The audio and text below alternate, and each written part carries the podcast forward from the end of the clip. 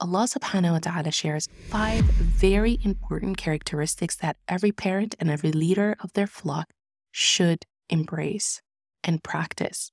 And I think these five characteristics will abundantly change not only the trajectory of your family life, but also the quality of your family life and relationships. So let's break it down. The first thing Allah subhanahu wa ta'ala tells Prophet Muhammad is فَعْفُ عَنْهُمْ Pardon them وَاسْتَغْفِرْ لَهُمْ and ask forgiveness for them وَشَاوِرْهُمْ فِي الْأَمْرِ and consult them in the matter فَإِذَا عَزَمْتَ and when you have decided, فَتَوَكَّلْ عَلَى اللَّهِ And that's the fifth one. Rely upon Allah subhanahu wa ta'ala. So that means, as leaders of our flock and as parents, we should pay attention to these five characteristics. Number one is to always forgive and pardon for the intentional and non intentional actions.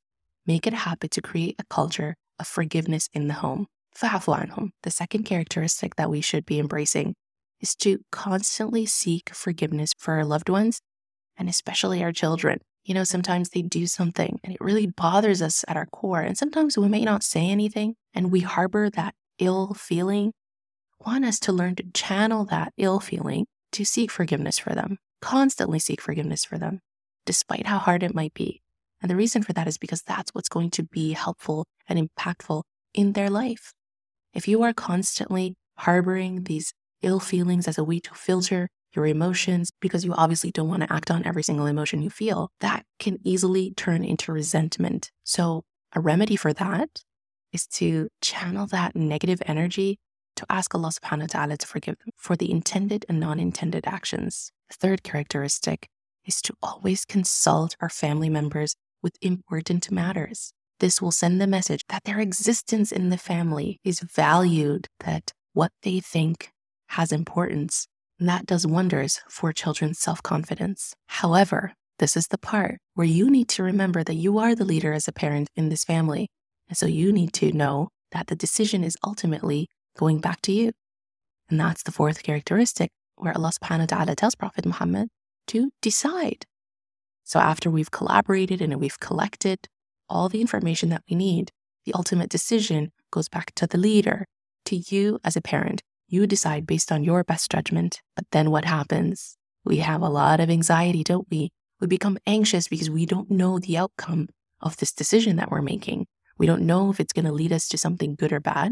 We don't know if it's going to turn out the way we have anticipated. So we become extremely fearful in this moment. And that's where Allah subhanahu wa ta'ala shares the fifth characteristic, and that is tawakkul, to have complete reliance and to recognize that it's not our decisions that drives the outcome because ultimately the outcome is in the hands of Allah subhanahu wa ta'ala. Allah subhanahu wa ta'ala is simply watching us to see what's the choice that we're going to make and if we're going to choose Him in every single decision in the best way possible. And here is the beauty of this verse because then it completely and perfectly lines back up to what Allah subhanahu wa ta'ala begins the ayah with, which is reminding Prophet Muhammad wasallam that he wasn't lenient in that position based on his own merit, but it was from the mercy of Allah subhanahu wa ta'ala that he was given the tawfiq to be lenient in this very critical matter. You see how this ayah intricately and beautifully ties back together. And Allah subhanahu wa ta'ala then ends the verse to remind us that Allah loves those who rely upon Him. And so sometimes if you find yourself really struggling with tawakkul,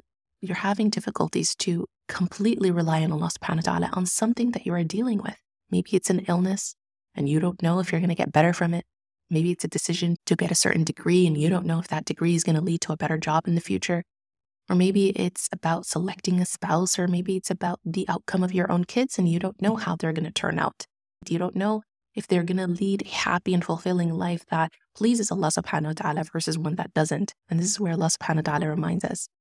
So when all those anxieties of the unknown and the uncertainty arrives in your heart, remind yourself of this verse.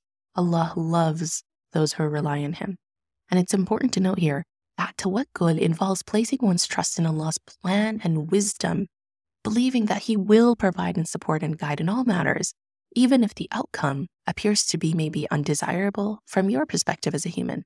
It doesn't mean that you should simply be passive, of course, and not make an effort to drive better results, but it means after making all the necessary efforts as a believer, We shouldn't excessively become anxious about what's going to happen and what the results are going to look like, but rather to trust Allah's plan for us.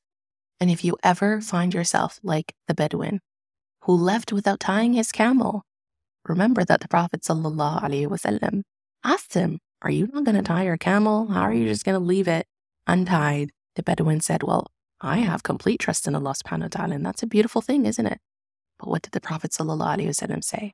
He said, Tie your camel and then place your trust in Allah. Strive first, put in the effort. The input is what Allah subhanahu wa ta'ala is watching. And then He wants to see how much of a reliance do you have on Him when it comes to the output. Mm-hmm. Remember that every single outcome that we are striving for has already been predetermined for us. It is in Lawh al-Mahfuz. While we were in the womb of our mothers, everything was already decreed.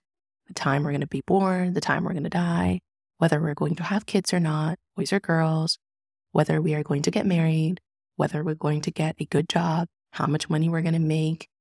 All of this has already been decreed. But Allah subhanahu wa ta'ala withheld this information from us. Why? Because we're human beings. And if we knew exactly what we're going to get, then would we really strive to do anything? Probably not.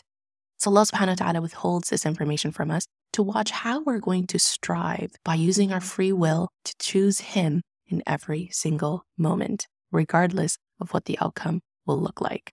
And that, my friends, is the epitome of tawakkul. And the next time you might be struggling with tawakkul, to have that complete reliance on Allah subhanahu wa ta'ala, try to force yourself to do it for no other reason, not for the outcome, but simply because this is an act that Allah subhanahu wa ta'ala loves. Remember that the next time tawakkul feels harder than it needs to be, you are participating in an act of worship that Allah subhanahu wa ta'ala loves. I hope you benefited from today's reflection. If you find this podcast helpful, please go ahead and share it with someone who can benefit from it as well. Take care. Assalamu alaikum.